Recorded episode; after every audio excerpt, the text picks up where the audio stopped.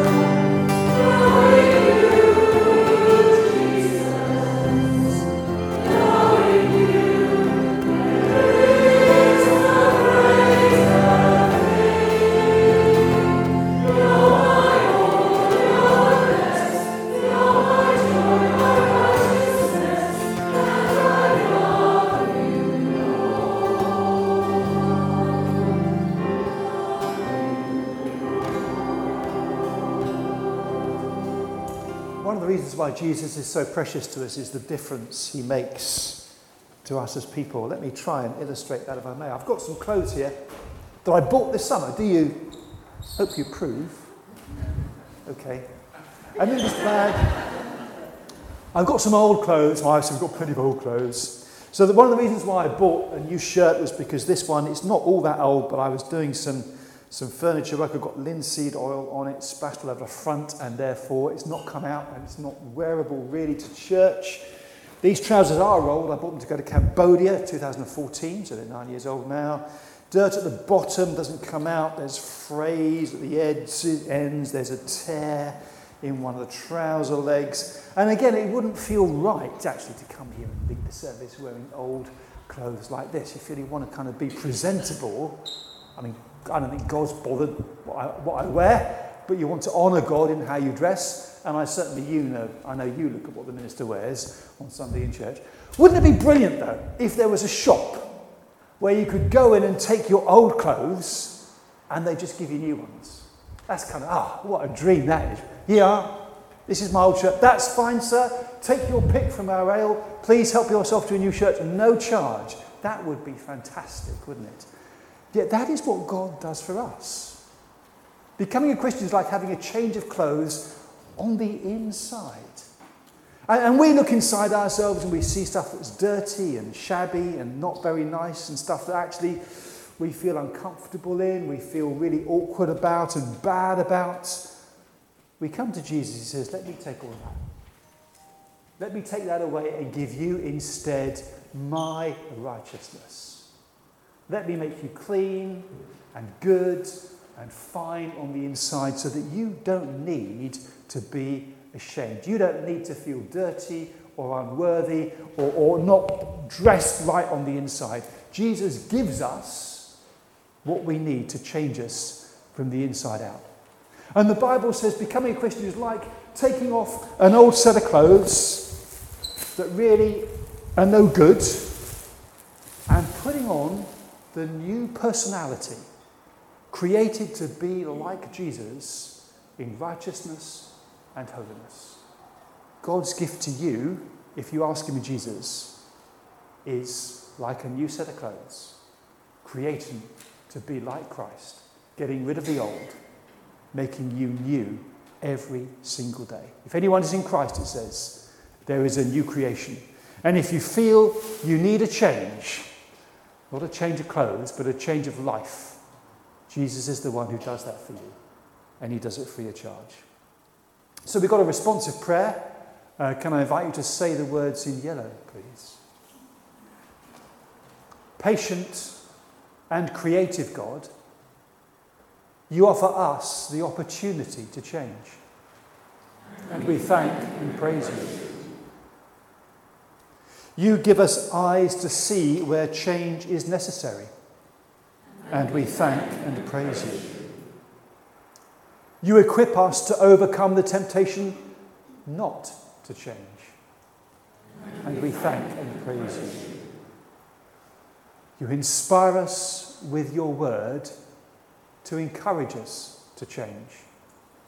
And we thank and praise you. You bless us with your love that changes everything. And we thank and praise you.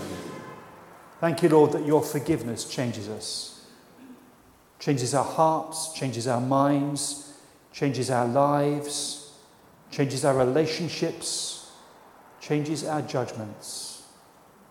Thank you that you are in to change for the better. And we invite you to bring about your change in our lives. And we trust that you'll do that quickly or slowly but surely, day by day, change us to be more like your Son, Jesus Christ. And through all that process of change, help us to trust in your unchanging love that you've given to us and shown us in the life, death, and resurrection of Jesus as our Saviour and our Lord. Amen. Lord, I come to you let my heart be changed with you. Don't just sing these words because they're on the screen and everybody else is doing it. Make it a prayer. let my heart be changed, renewed. Let's stand to sing.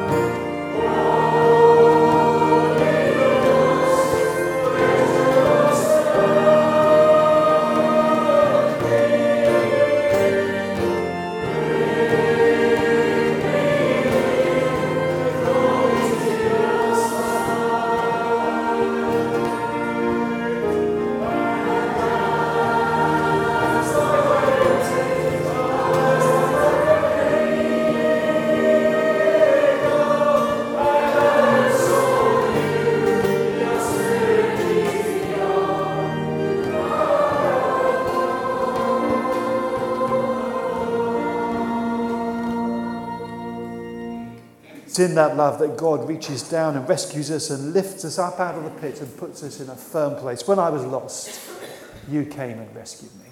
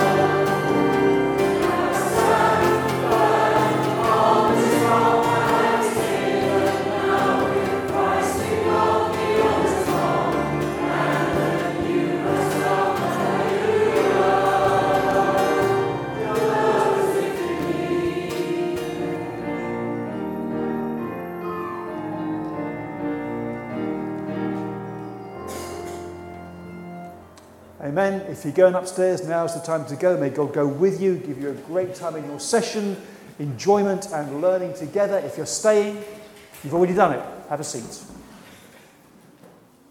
Our Bible reading this morning is taken from 1 Thessalonians chapter 2 and the first 12 verses. You know, brothers and sisters, that our visit to you was not without results. We had previously suffered and been treated outrageously in Philippi, as you know. But with the help of our God, we dared to tell you his gospel in the face of strong opposition. For the appeal we make does not spring from error or impure motives, nor are we trying to trick you. On the contrary, we speak as those approved by God to be entrusted with the gospel. We're not trying to please people, but God who tests our hearts. You know we never used flattery, nor did we put on a mask to cover up greed. God is our witness. We were not looking for praise from people, not from you or anyone else even though, as apostles of Christ, we could have asserted our authority. Instead, we were like young children among you. Just as a nursing mother cares for her children, so we cared for you. Because we loved you so much, we were delighted to share with you not only the gospel of God, but our lives as well. Surely you remember, brothers and sisters, our toil and hardship we worked night and day in order not to be a burden to anyone while we preached the gospel of God to you. You are witnesses, and so is God, of how holy, righteous, and blameless we were among you who believed. For you know that we dealt with each of you as a father deals with his own children, encouraging, comforting, and urging you to live lives worthy of God who calls you into his kingdom and glory. The response to the prayers this morning is loving God, Turn hearts and minds towards your kingdom. We look upon the world with sadness as the climate gets warmer, harvests fail, and the poor grow poorer. Many are comfortable and reluctant to adapt their lifestyles. The climate is changing, and we seem to do nothing about it. Yet you have given us stewardship of the planet. We pray that the governments of the world may retain policies and practices that support the transition to renewable energy and phase out the use of harmful fossil fuels. May we all reflect on how we live and find ways to reduce our energy consumption and promote sustainability.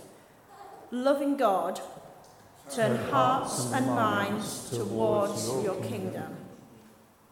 More and more people suffer as a result of mental health issues. Stress causes illness, relationship breakdown, and even crime. Yet the world seems apathetic about them. You tell us you love all your children. We pray for those on the brink of despair, that they may find the support and guidance they need. We commend to your care the work of the Samaritans and all helplines as they offer care and compassion. Loving God, turn hearts and minds towards your kingdom. Churches struggle. There is not enough people to do the essential jobs. We worry about keeping the show on the road. We focus on maintenance and have no enthusiasm for mission. Yet you command us to make disciples of all nations. Give us the courage to lay down what is past and to look for relevant and innovative, innovative ways of being your church in the 21st century. Loving God, turn hearts and minds towards your kingdom. Food banks report shortages.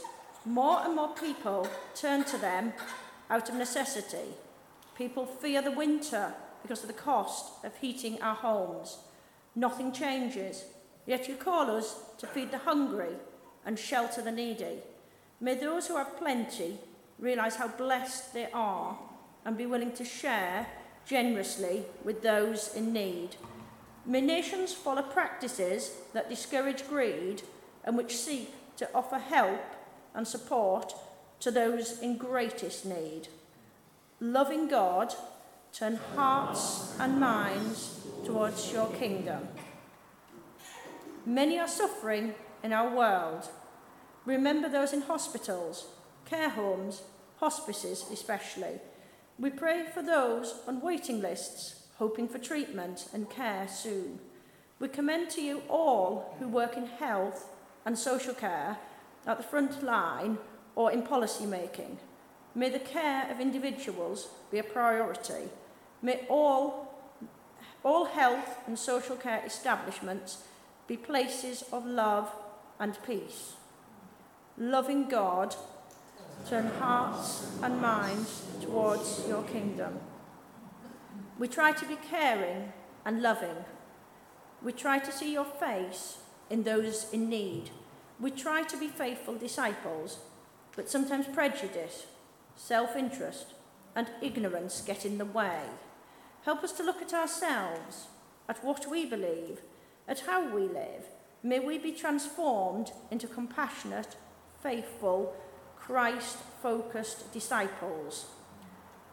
Loving God hearts and minds towards your kingdom.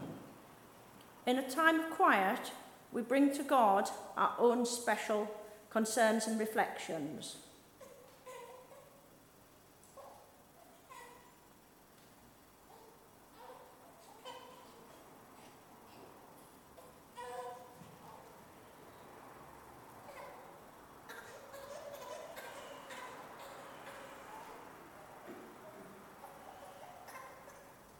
Loving God, turn hearts and minds towards your kingdom.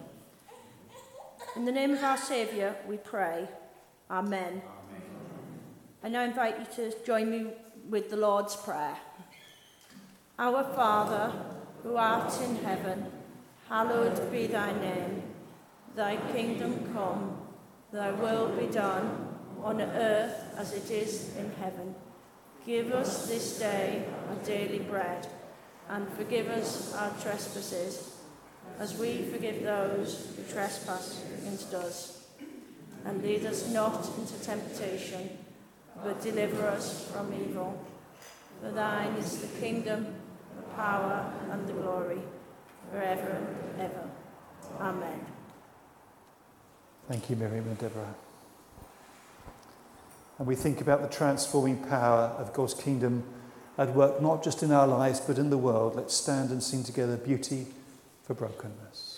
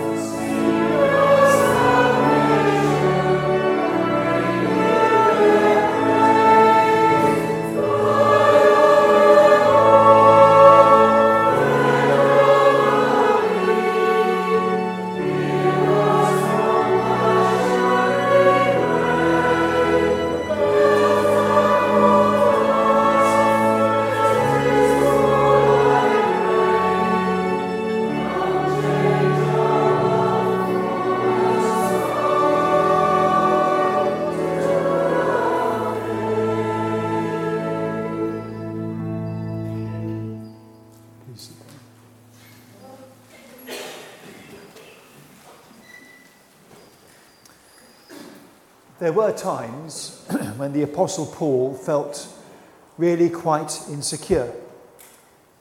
He was, after all, just as human as any one of us here. In his first letter to the Thessalonian Christians, it's clear that he was really anxious about what they thought of him, how they remembered him, what they made of him.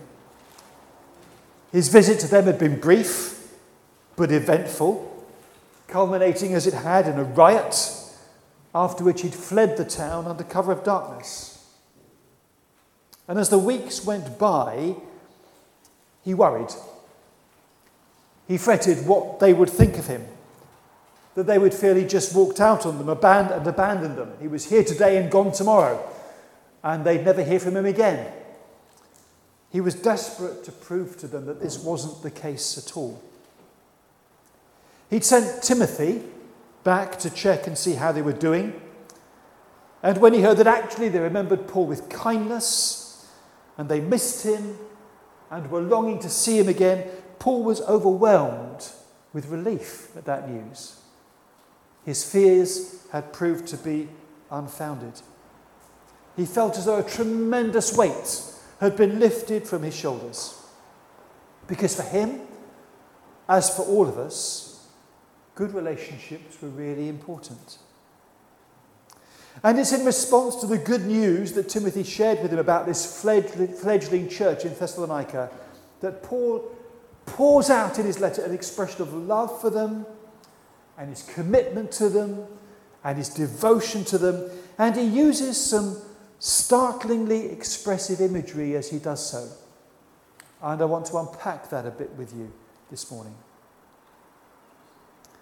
There's a debate about what Paul actually wrote in 1 Thessalonians chapter 2 verse 7. Excuse me. Most English translations talk about him being gentle with the church when he visited them. But on balance, I prefer the New English translation which we listen to, which reads, Although we could have imposed our weight as apostles of Christ. Instead, we became little children among you. Talking about being like little children rather than just being gentle. And this is about the nature of Paul's authority. He didn't throw his weight around. He didn't exercise power to an overbearing or excessive degree. He didn't stand upon his rights, expecting people to defer to him and give him the respect and financial support that were his due. He didn't stand upon or assert his authority and expect people to recognize that. He rebuts any such idea of a top down hierarchy where he stands or sits at the top of the pile and gives orders to everybody else and expects them all to do his bidding there was nothing authoritarian about his approach as an apostle. And in that respect, he stands as a model of true Christian leadership. Not getting on his high horse. Instead, he says, When we came to you, we behaved like little children among you. The antithesis of power and authority. Vulnerable, even needy. By comparing himself to a child, Paul invites the Thessalonians to reflect on how they welcomed and accepted him. Accepted him. They took him in, they showed love to him. He didn't want to come to them to impose himself upon them, or to take advantage of them, or to make a living at their expense. Like a small child, he was, ready, he was dependent upon their readiness to accept him, to welcome him, to include him. The power, wherever it was, rested with them and not with him. And Jesus spoke, didn't he, about humbling yourself, becoming like a little child, living that way and turning round to enter the kingdom. Well, that is how Paul behaved with the Thessalonians when he was with them. We were like little children when we came to you, he says. Then, in a sudden and startling change of metaphor, Paul says he was like a nursing mother. He felt such a bond of affection with them that he was prepared to share not just the gospel, but his very life. They had become that dear to him. It's a bold and surprising image. Breastfeeding is surely one of the most intimate bonds there can be between two people as a mother nurses her child. There is a real sense, actually, in which she is nourishing the child with her own life. And that ties in with what Paul says about sharing his life with the believers in that church. Think of the powerful emotional and physical forces that bind a mother to a baby that she's nursing. How hard it is for them to be separated. Paul says, that, that's how I feel about you. The emotional bond, the attachment is that strong when I'm with you, and the grief is that powerful when I'm away from you. That's how I feel about you, he says to them. That's how hard it is for us to be separated from you. So much so that our heart aches for you when we can't be with you. Now, Paul was a bloke, wasn't he? And I recognise that some of you mothers might have issues with him effectively stealing his metaphor from you and applying it to himself. What does he know about breastfeeding? You might rightly ask.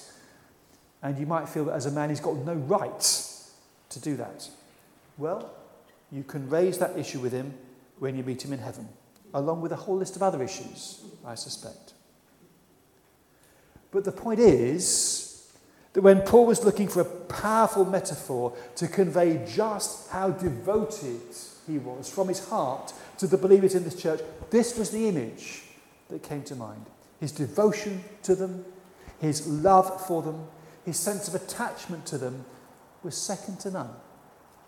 The most intimate image you could think of was the one he used. This is how I feel about you. He says, even though I can't be with you, this is how you are in my heart. So, in terms of his relationship with the Thessalonians, we've seen how Paul compares himself to a little child, humbling himself when he was with them, to a nursing mother, being that devoted to them and then in verses 11 to 12, he draws on another family trope. As he explains that he treated each of them as a father does his children, exhorting them, encouraging them, insisting and emphasizing that their way of life should be worthy of God who's called them to his own kingdom and glory. And that gives us a fascinating insight into Paul's perception of how fathers should treat their children. The big emphasis is on encouragement. It's about building up confidence and skill sets and enabling children to develop the qualities they need for independent living. I can say that because none of my children are here today. It's about being a role model, inspiring children about the kind of adults they want to be when they grow up, helping them to develop a can do attitude when it comes to taking responsibility it's about empowering. It's about being the kind of dad who says, I'm right behind you, I'm alongside you, I've got your back for as long as you want it or need it. Encouraging them to be the best people that they can be. That is, that is a father's role. And Paul says that is how we were when we were with you. We encouraged you and exhorted you every step of the way. But at the same time, alongside that note of paternal encouragement, Paul also sounds and is there a note of authority. Sometimes a father has to insist and lay down the law and say that this or that aspect of behaviour is non negotiable. And Paul says, We encouraged you, we exhorted you, and we insisted as well. Learning which battles to pick on that score and how to lay down the law for those battles that we pick is perhaps one of the most challenging aspects of parenthood. And those of us who are dads might well have a strong sense of our failures and shortcomings about the, when we think about the kind of fathers that we've been. But Paul gives us here at least a blueprint to which we all can and should aspire. And, and we, for our part, may quibble about the stereotyping of gender roles. After all, why can't dads be devoted to their children? Why can't dads love their children with all their heart, with a love every bit as strong as a mother, even if we can't breastfeed? Why shouldn't we have those strong emotional bonds of attachment? And why do we get to be the ones who are the authority figures, laying down the law? Why does that rest with us? You wait till your dad gets home, that old saying. You know, why, why does it have to be the dad that does that? Surely mothers, it's down to you to encourage children as much as us, isn't it? And surely you get to say what's right and wrong and lay down the law as well? Well, of course you're right. This is gender stereotyping at its most blindingly obvious. But don't let that detract from the point Paul is trying to make. His role was one of encouraging the church, exhorting them, enabling them to be the best that they could be, keeping them on the straight and narrow. And the image that came to his mind was that's what dads do. And dads, if you have issues, again, with what Paul has said here, you can take your place in heaven behind the long queue of women lining up to give him a piece of their mind.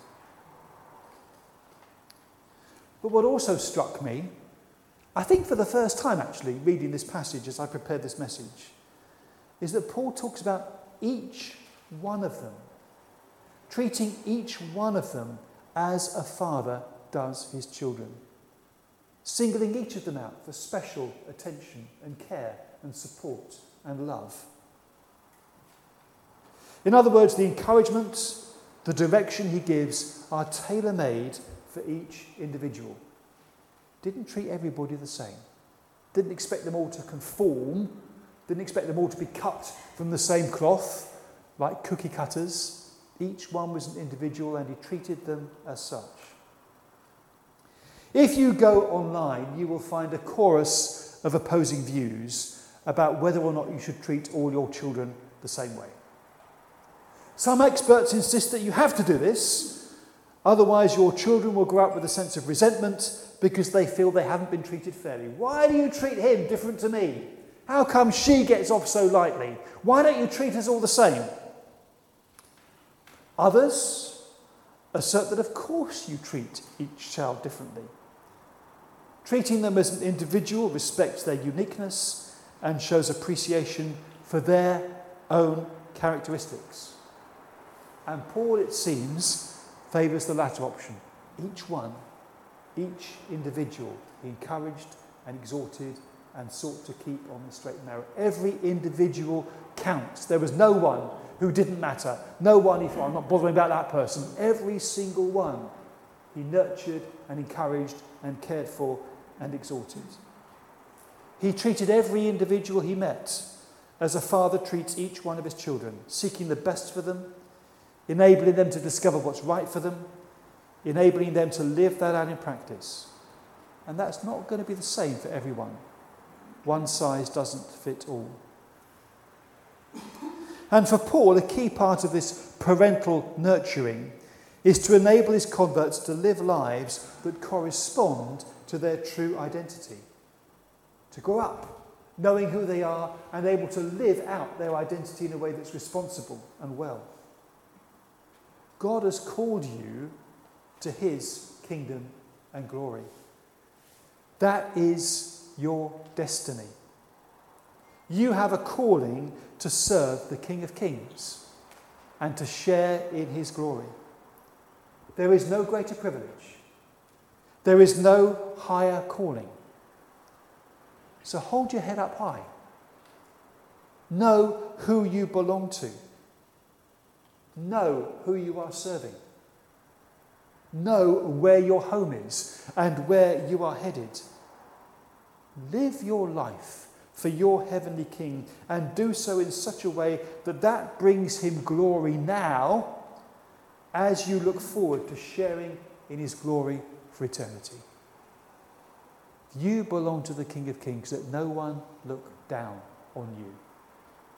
But at the same time, live a life that is worthy of that calling and that identity. That's what Paul wanted from that church in Thessalonica. That's why he laid down the law, why he encouraged, why he exalted.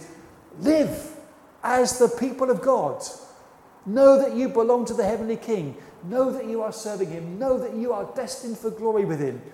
Fix your eyes on that and live a life that reflects that identity in everything you do.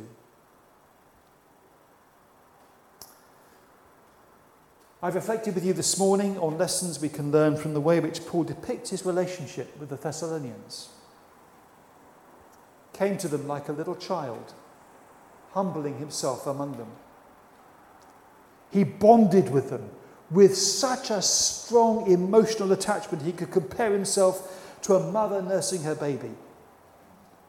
And he made it his aim to encourage each individual among them as a father does each of his children. For me, as a church leader, I'm bound to look at what Paul says and think, okay, that has to be the model for my style of ministry. To try and develop those qualities in myself as I serve here in Brighton Road.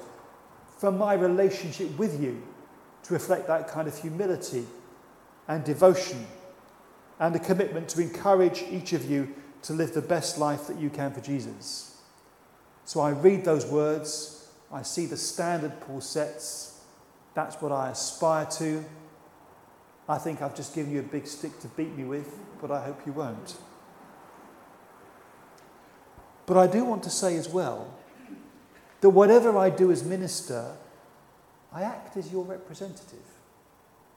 I am part of the congregation here. And everything I do, I don't do for you, but I do with you and alongside you. When I visit someone in my role as pastor, I will often say, I've come to bring you the love of the fellowship. I don't just come as an individual, I come representing all of you. And I come because I represent your love for them, your commitment to them, your concern for them. And they recognize that a visit from the minister isn't just one person, it is the church, to some extent embodied in the person who goes to visit them. And my prayers for that person, I know, are being echoed by others who are praying for the, in the church for that person as well. So, whatever I do as minister, I don't just do it for you, I also do it with you, as one of you. And I make that point because when Paul says, this is how we treated you when we were among you, acting in humility and heartfelt devotion and encouraging you. And when I say that applies to me, I also want to say that applies to how all of us should treat each other.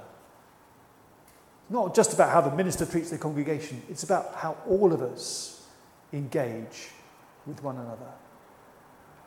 All of us to embody those qualities of humility and devotion and encouragement. What's true of me should be true of all of us. So there's no room in church for lording it over each other or throwing our weight around. Instead, in all our dealings with each other, we humble ourselves and we become like little children, welcoming each other in that way. And the bond that unites us and ties us together in Christ is every bit as strong as the bond that unites a nursing mother to the child she's feeding. We are called to have that depth of love, that powerful emotional attachment, and that commitment to one another. We are bound together in that kind of way. And like a father encouraging each of his children, we are all called upon to encourage and strengthen and support one another so that together we egg each other on and enable each other to live lives that match our high calling to belong to the kingdom of God, to serve the King to whom we belong, to bring him glory with an eye to the glory that we will share with him at the end of all things. This is the place where we dedicate ourselves to building one another up and encouraging each other to be the best that we can be, so that none of us is isolated and struggling to cope alone, but we all have people who will serve us. We all have people who will love us. We all have people who will encourage us as we humble ourselves to serve and love and encourage each other.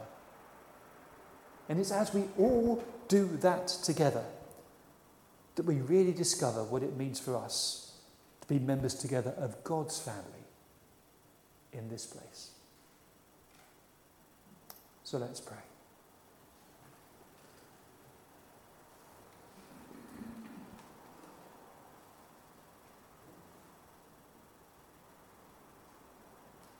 Lord, forgive us for those times when we assert ourselves too much and put other people down.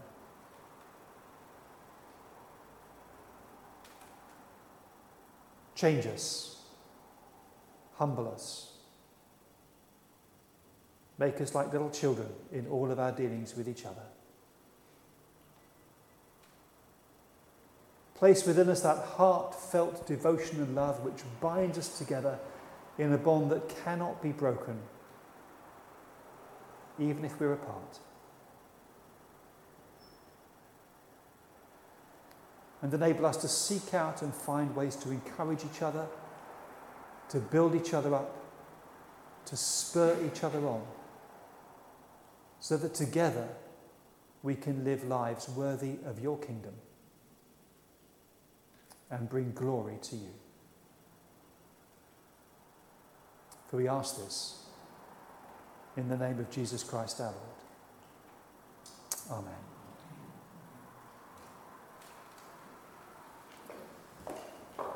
So we close by singing, Beneath the cross of Jesus, I find a place to stand.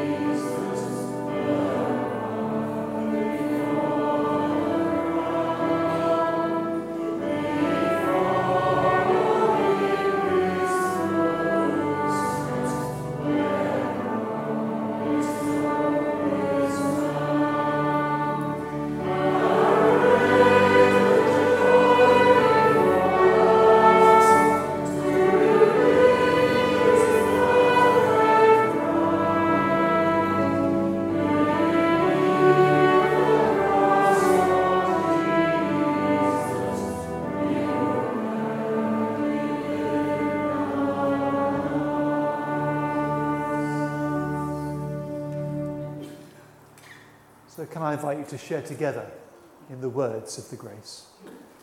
May the grace of our Lord Jesus Christ and the love of God and the fellowship of the Holy Spirit be with us all evermore.